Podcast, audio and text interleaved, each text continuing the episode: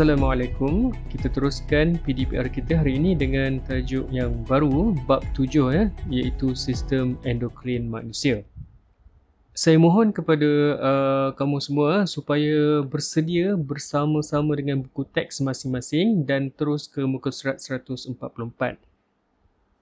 Okey, jadi kita teruskan perbincangan kita berkaitan dengan sistem endokrin dan fungsinya.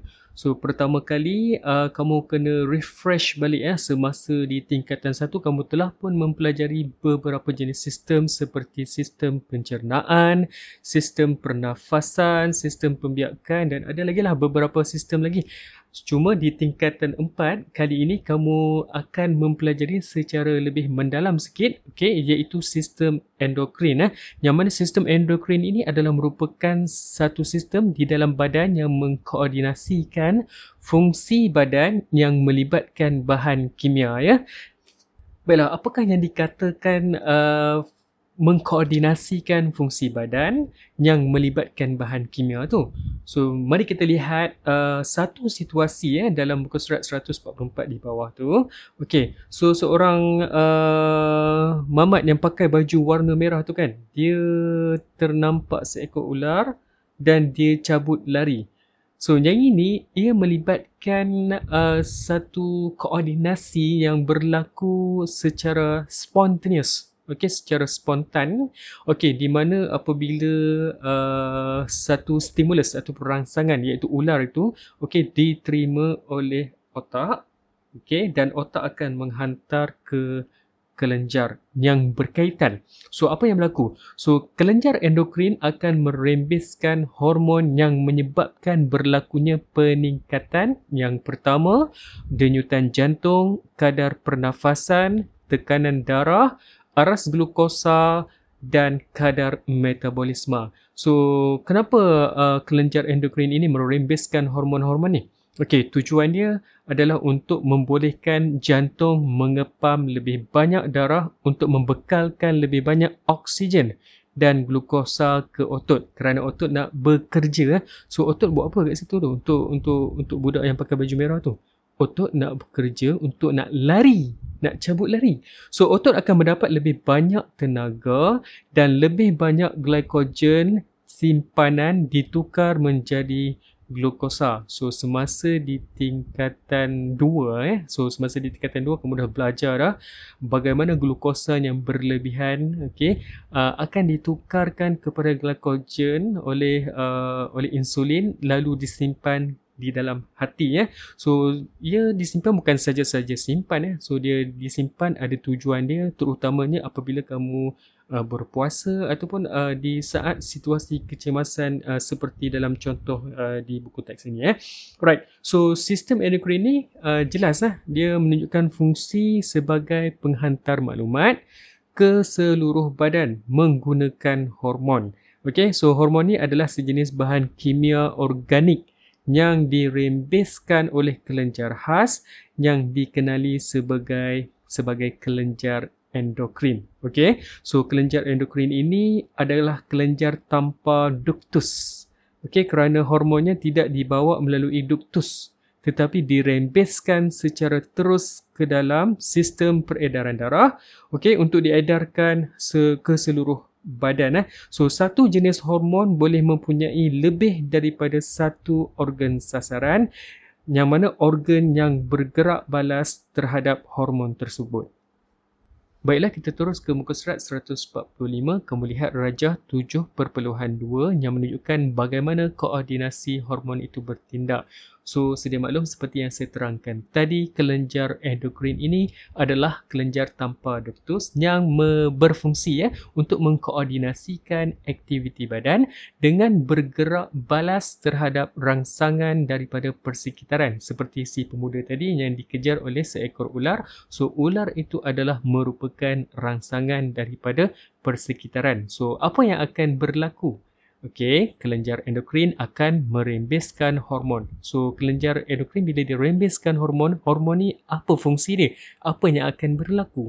Dan apa kesan dia? Okey, yang pertama, hormon ini merangsang fungsi tisu atau organ khusus. Yang kedua, hormon ini dirembeskan dalam kuantiti yang sedikit dan dibawa oleh peredaran darah untuk menuju ke organ sasaran. Okay. So, ia mempunyai reseptor yang sesuai, okay, uh, reseptor sesuai yang boleh mengenal dan bergerak balas terhadap hormon yang tertentu.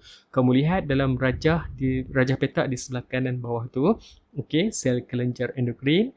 So sel kelenjar itu dia akan uh, rembeskan hormon dan hormon itu akan masuk di dalam uh, saluran okey di dalam aliran darah.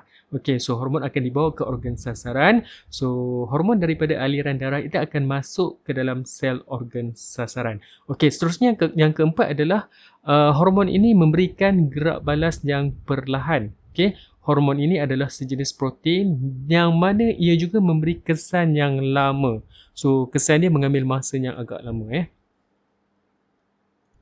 Okey, seterusnya kita akan berkenalan dengan uh, kelenjar endokrin eh, yang terdapat pada manusia dan kedudukannya di dalam badan. So, secara asasnya, uh, kita ada enam jenis kelenjar. Eh, tetapi kamu ada lima. Ha, macam mana tu? Okey, kita tengok dulu satu-satu nanti kamu akan faham. Okey, yang pertama dia berada di belakang otak eh. So di bahagian kepala. So kita panggil dia sebagai kelenjar pituitary. So dia berada di bahagian atas sekali. So kelenjar pituitary ini diletak di bawah cerebrum dan kelenjar ini juga dikenali sebagai kelenjar induk. Okey, main glands. Okey, kerana dia menghasilkan hormon yang mengawal kelenjar endokrin yang lain. So dia macam big boss lah. Right. So yang kedua, okay, yang kedua adalah berdekatan dengan uh, leher kita. So nama dia adalah kelenjar tiroid. So kelenjar tiroid ini terletak di bahagian hadapan trachea. So dekat berhampiran dengan trachea kita. Okay, seterusnya adalah kelenjar adrenal. So kelenjar adrenal ini terletak pada bahagian atas buah pinggang ataupun ginjal kita. Yang keempat adalah pankreas. Pankreas terletak di belakang perut. Yang kelima adalah testis. So kebiasaannya memang biasa pun lelaki mempunyai sepasang testis yang dilindungi oleh skrotum. Okay? Dan yang keenam adalah ovari. So ovari perempuan mempunyai sepasang ovari yang terletak dalam ruang pelvis. So yang kelima dengan yang keenam testis ovary. So total adalah enam. Tapi lelaki ada lima, perempuan ada lima kelenjar. Okay, itu adalah asas dia. So kita dah berkenalan dengan kedudukan dia. Kita lihat pula pada muka surat 148. Okey, jadual 7.1 ini menunjukkan fungsi hormon yang dirembeskan oleh setiap kelenjar yang kita dah berkenalan tadi. So, kita pergi pada kelenjar yang pertama iaitu kelenjar pituitary. Kelenjar pituitary tadi saya katakan berada di bawah cerebrum kan. So, dia berada di bawah cerebrum. So, apa fungsi dia? Fungsi kelenjar pituitary adalah merembeskan dua jenis hormon yang kita namakan sebagai hormon antidiuresis ADH Okay. Yang mana ADH ini fungsi dia adalah untuk mengawal kuantiti air yang diserap semula oleh ginjal. Okay. Yang kedua hormon pertumbuhan, okay, GH, growth hormone. Okay, hormon pertumbuhan ini adalah untuk merangsang pertumbuhan di peringkat kanak-kanak. Okay, mengekalkan komposisi badan yang sihat bagi uh, orang dewasa. Juga mengekalkan jisim otot serta jisim tulang bagi orang dewasa. Okay, so kalau kekurangan uh, hormon pertumbuhan, okay, uh, so dia ada kesan dia. Dia akan menyebabkan kamu terbantut okay, dari segi pertumbuhan. Yang itu kita akan bincangkan selepas ini.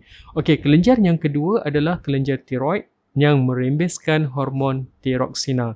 Di mana hormon tiroksina ini berfungsi untuk mengawal kadar metabolisme dalam badan kita, juga mengawal pertumbuhan dan perkembangan fizikal dan mental dalam kanak-kanak.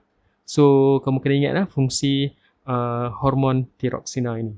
Okey, yang ketiga adalah kelenjar adrenal. So, kelenjar adrenal ia merembeskan adrenalin ataupun adrenalina eh. Right. So, adrenalin ini akan menyediakan badan kita, fungsi dia eh, untuk bertindak dalam keadaan kecemasan. Ah, ini macam situasi yang kita bincangkan awal tadi. Okey, uh, mamat yang berbaju warna merah tadi tu terkejut, okey, lalu dia melarikan diri. So, dari mana dia dapatkan tenaga? So, hormon yang ter, ter, apa, terlibat dalam situasi itu adalah hormon adrenalina. Okay, so so bila dia bertindak dalam keadaan kecemasan, okay, apa yang adrenalin ini buat? So dia akan meningkatkan kadar metabolisme badan, meningkatkan kadar denyutan jantung, meningkatkan aras gula dalam darah dan membesarkan saiz anak mata.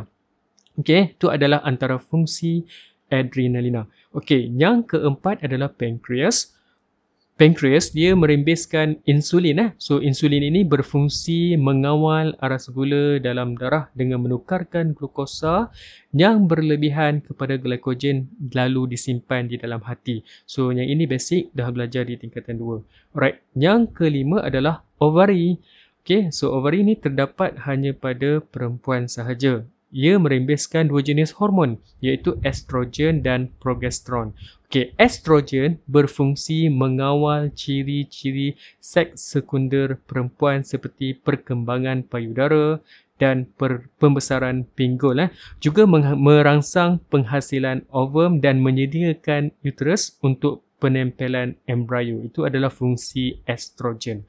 Okey, manakala progesteron, okey, ia berfungsi untuk mengekalkan ketebalan dinding uterus untuk penempelan embrio. So ini adalah dua jenis hormon yang dirembeskan oleh ovary dan yang terakhir adalah testis. So testis ini merembeskan testosteron yang mana testosteron ini berfungsi untuk mengawal perkembangan ciri-ciri seks sekunder lelaki seperti suara yang garau, pertumbuhan misai. Okey juga merangsang penghasilan sperma. So ini adalah uh, enam jenis kelenjar yang kamu kena ingat kedudukannya.